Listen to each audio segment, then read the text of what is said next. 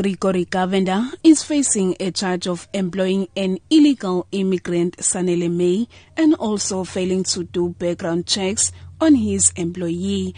According to the state, Govender's truck was unroadworthy and his company, Sagekal Logistics, failed to maintain the truck properly. Govender entered the courtroom looking calm and relaxed accompanied by his wife. The court's proceedings in the matter did not last even five minutes. He was told of the dates he's expected to appear in the regional court. Govender is appearing in court with his company Sagekal Logistics as his co-accused. The company had previously, in September of 2013, denied that their truck was unroadworthy. They said they had recently serviced the truck. Govender also claims after the accident, there's no one wants to do business with him. Govender will be back in court on the 7th of next month. Nonkululeko Hlophe, SABC News, Durban.